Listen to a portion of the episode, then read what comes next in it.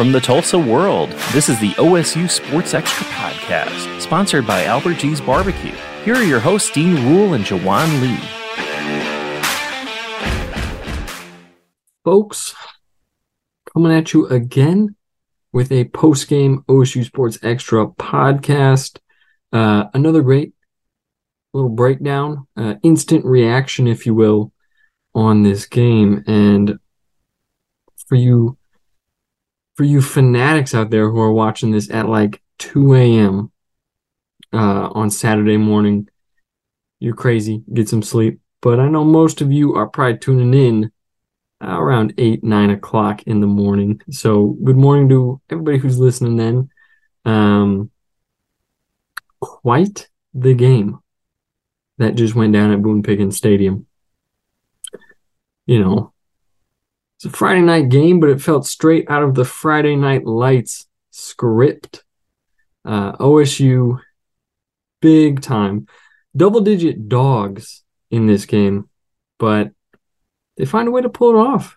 They win 29 to 21 against Kansas State. Suddenly, after two pretty rough losses, OSU suddenly seems to have the train back on its tracks. Uh, so there's a ton to get to in this game. There's a ton to break down.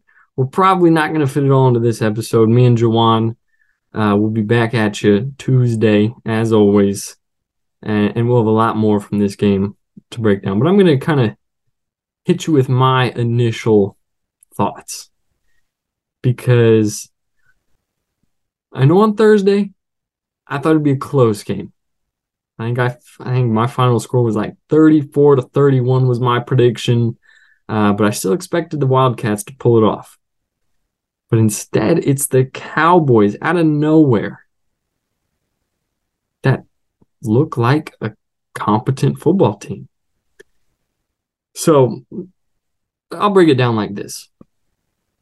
I think on Thursday I said there, there are three aspects that you would probably want to see OSU improve the most in. And I think would give them the best chance to, to pull off this upset, which they did. Uh, the first of those was improvement on the defensive side. I think you could probably make the case Iowa State was OSU's worst defensive game. I'd probably listen. I'd probably listen if you wanted to argue another game, but um, I think I'd go with Iowa State had been the, the worst outing for Bryan Nardo's defense. But I think the best outing this defense has had uh, would be this game, this Kansas State game. And it comes at such an interesting time because OSU was at Lyrik Rawls was out. He was not going to play. You know, he he shared a photo of his knee in a brace and he was in a wheelchair. He just had surgery. Um, he shared that Thursday night. So his his status is still kind of up in the air if he even can return this season.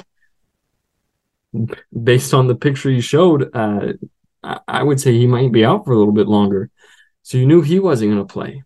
And then Justin Wright, OSU's veteran linebacker that they brought in from Tulsa, also out, not just for the game, for the season. So there's two. I don't know if we want to call Lyrik Rawls a veteran just yet, but an upperclassman and a veteran out of the lineup. Uh, and so that that kind of sets up Cameron Epps again to to fill in for Lyrik Rawls. And I think it's safe to say Cameron Epps struggled against Iowa State. That was his first career start. There were some some broken coverages, some busted plays. Um, that that kind of allowed Iowa State to to hit some home runs. And it wasn't completely on him. I think OSU's secondary as a whole really struggled against the Cyclones. But against Kansas State, those problems were cleaned up, right? Uh, Cameron Epps, he they targeted him. They targeted him And he made some big plays, some big breakups. He intercepted, you know, I, think the interceptions are what's going to leap out at most people because he, he walked away with two. And then, um, but he, he played great. And I think beyond just the interceptions, which is what everybody's going to talk about, rightfully so, I think his best play was It's either in the second quarter or the third quarter. But there's a pass to Garrett Oakley. Will Howard, the Kansas State quarterback, throws a pass down the middle of the field to, to Garrett Oakley. And Cameron Epp comes up and he puts down a big time hit. And they threw a flag. Uh, looked like he might have been called for targeting. And if he got ejected, that really would have hurt OSU secondary. But they go back, they look at it, no targeting, no penalty, um, which was probably the right call. Looked like he, he more brought his forearms out and, and just laid a big time hit. I think that was the best play Cameron Epps made all night. Um, and so you got a younger Cameron Epps. He's filling in for Lyrik Rawls, and he struggled against Iowa State, but he plays the lights out game against Kansas State. And then Justin Wright, he's not playing now. He's been injured. He's he's missed um, most of the the first five games, but he came back a little bit against Iowa State, and it looked like he was kind of on that that road to getting back into the rotation. But now his season is shut down. He he uh, announced on Twitter he's not playing the rest of the year. He's going to medically redshirt. And so in his place, Nicholas Martin, a redshirt sophomore, he's taken the bulk of those snaps now. And what does he do? 17 tackles, a sack, two tackle, two and a half tackles for loss. Oh, and also an interception. So uh, I think when you look at this Kansas State offense, you know, I think they were sixth in the country in third down conversions. They're 14th in scoring, or okay, here we go. Eighth in the country in third down conversion percentage, 14th in the country in scoring offense, and 15th in the country in total offense and OSU is able to shut them down. Will Howard struggled 15 of 34 for 152 yards, completing just 44% of his passes. And he's, you know, he's been solid for them. Uh, DJ Giddens, their, their running back who scored four touchdowns and ran for 207 yards against Central Florida uh, two weeks ago, he gets held to just 64 yards on 16 attempts. So that was one of the first things I kind of outlined. Like, this is where, you know, if you wanted to be the ultimate optimist going into this game, this would have been you you probably would have needed to see major improvement on the defensive side. OSU did that. I think this was the most complete game that they played. And I even asked Bryan Nardo, uh, OSU's defensive coordinator, after the game. I said, "This kind of feels like the most complete game you you guys have played, right? Because you know missed tackles seemed to kind of be the story on OSU's defense the first two games, and then busted coverages seemed to be the story of the next two games. But this game, that all kind of seemed to be cleaned up, and there were probably some things. Um, they still say hey, these need to be worked on. You know, Will Howard broke a, a 71 yard run that was a touchdown and got called back eventually turned into a touchdown. But point being, OSU's defense played lights out. I think, you know, if you wanted to tell me that was excellent defensive play, I would not argue with you at all. The second thing, the second of the three things I outlined, if you know, ultimate optimist, you got to see improvement on the offensive line. And they were going up against some Kansas State guys that are dudes that are talented on that Kansas State defensive line. And I think OSU's offensive line kind of answered the call there. They were able to create space for OSU's running backs. Ollie Gordon, 136 rushing yards, a touchdown, averaging 6.5 yards per carry. That's what you wanted to see out of him. As a team, 4.4 yards per rush. They attempted 40 runs that's gonna win. That's gonna win football games. like point blank, that is going to win you a football game. Uh, and and I think a lot of that goes to the offensive line, and I think they use their their tight ends and their fullbacks to the best potential they had, if that makes sense. Like they used the tight end and the fullback in the capacity that they felt like they talked about for a lot. Now it was finally executed. And I think this shows you when everything's firing on all cylinders, here's what OSU's run game is capable of. And then the third thing I kind of outlined was Alan Bowman kind of needs to have the best game of his OSU career. And I, I know it's only, I'm aware that's only five games, but you really need to see a competent, complete game from Alan Bowman. And I think for the most part, they got, I don't think the statistics really jump out. Um, for Alan Bowman, he completed 19 passes for 35 yards, 235 or 19 passes on 35 attempts for 235 yards, no touchdown passes, no interceptions, 54% completion rate, which is 1% better than what he did against Iowa State. So that so I think that those don't really stand out, but I think he just was an effective game manager, which maybe I think is is what Alan Bowman is.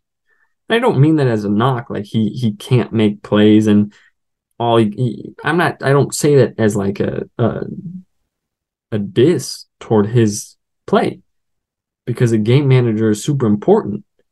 And when you've got a game manager and you've got a run game going, you become balanced, and that's what OSU needs to be. And I, most teams need to be balanced on offense, right?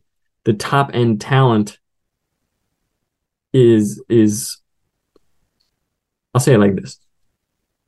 Most teams don't have enough top end talent to where this all works out. You know, it's, this is not a Georgia or an Alabama. This is Oklahoma State. And when you have that balanced attack, it all works out. Um, and so all three of those things came true. And and for the most part, OSU controlled this game. I would say they controlled it through three quarters. Uh, K State made a late late push. It got interesting at the end. Um, but that defense came through. They they stopped K State twice when uh, the Wildcats had the ball with an opportunity to drive, score a touchdown, a two point conversion, and tie the game.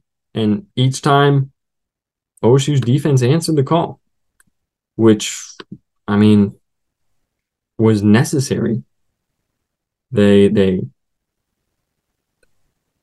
let's see they they out earned Kansas State in total yards, pass yards. K State had a better rushing effort if you just go off numbers. Um, and another another thing that I think was a bigger deal through three quarters, um, but still pretty important was was third downs. Kansas State completed or successfully converted 54% of their third down attempts through the first four games. Tonight, OSU holds them six of 16. So I think that was a super, and then even even more important, K State only converted one of their four fourth down attempts. So you wrap this all up, right? And me and Juwan will get into this more on on Tuesday. I won't go too deep down this rabbit hole. But all of a sudden, OSU is three and two. This is a I'll go out on a limb. I'll say this has been a signature win, or will probably be one of the signature wins of the season.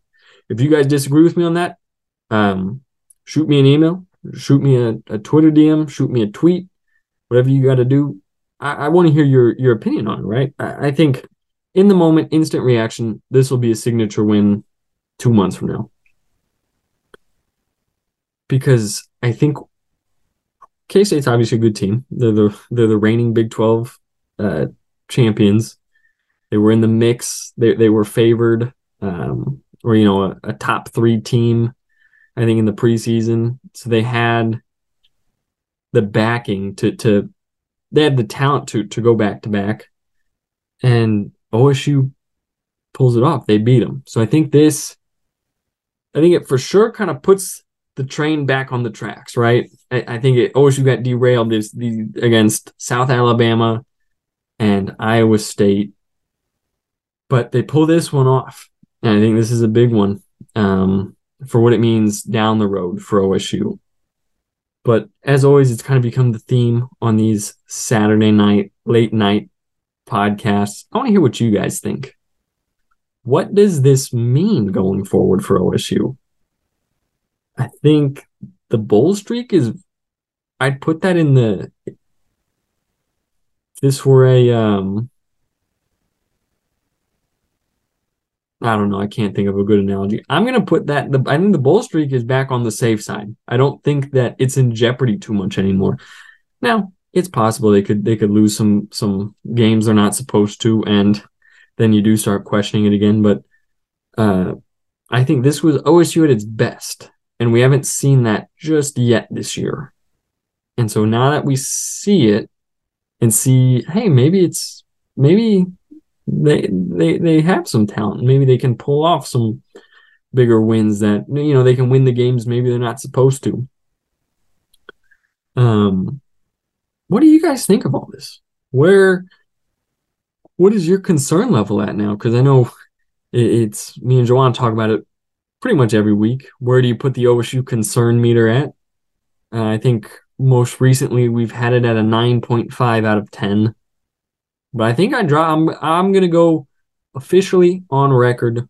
I'm gonna drop it down to like a six because I think this is pretty important, not just for postseason implications. You know, making a bowl game, but I think I don't know if the bowl streak was ever in jeopardy because they still do get to play all four of those those new Big 12 members, and, and none of them I don't think are sticking out as super elite just yet. Um, a lot of people expected that. But you know, coming out of the bye, if they had lost this, they maybe they lose to Kansas, maybe they lose to West Virginia. Um, you know, that'd be a five game losing streak. And you know, what is morale like to be able to even turn it around before you start playing these these new Big 12 members? So I think getting this win out of the bye week is super important. Um, not just that it's against Kansas State. You know, I think it could have been against any of these kind of middle of the pack Big 12 teams. But I think this one was important in in a lot of different ways. Um, and it being against a, a pretty high caliber opponent uh, only helps more. So shoot me an email. I always like to hear from you guys. whatever you bring up, we'll discuss on Tuesday as well as go a little more in depth with this and what exactly it means. Um, all our game day coverage, of course, is on TulsaWorld.com, OSUSportsExtra.com. We're going to have all kinds of stories Saturday night or Friday night. Read those Saturday morning. And then on Saturday, we're going to have even more content and Sunday. So just keep up with it. Uh, as always, thank you guys for listening. Uh, you can find us where all your lovely podcasts podcasts can be found. Um, and yeah, next time you hear me, we will be me and Juwan will be back together. So thank you all for listening. Have a great night.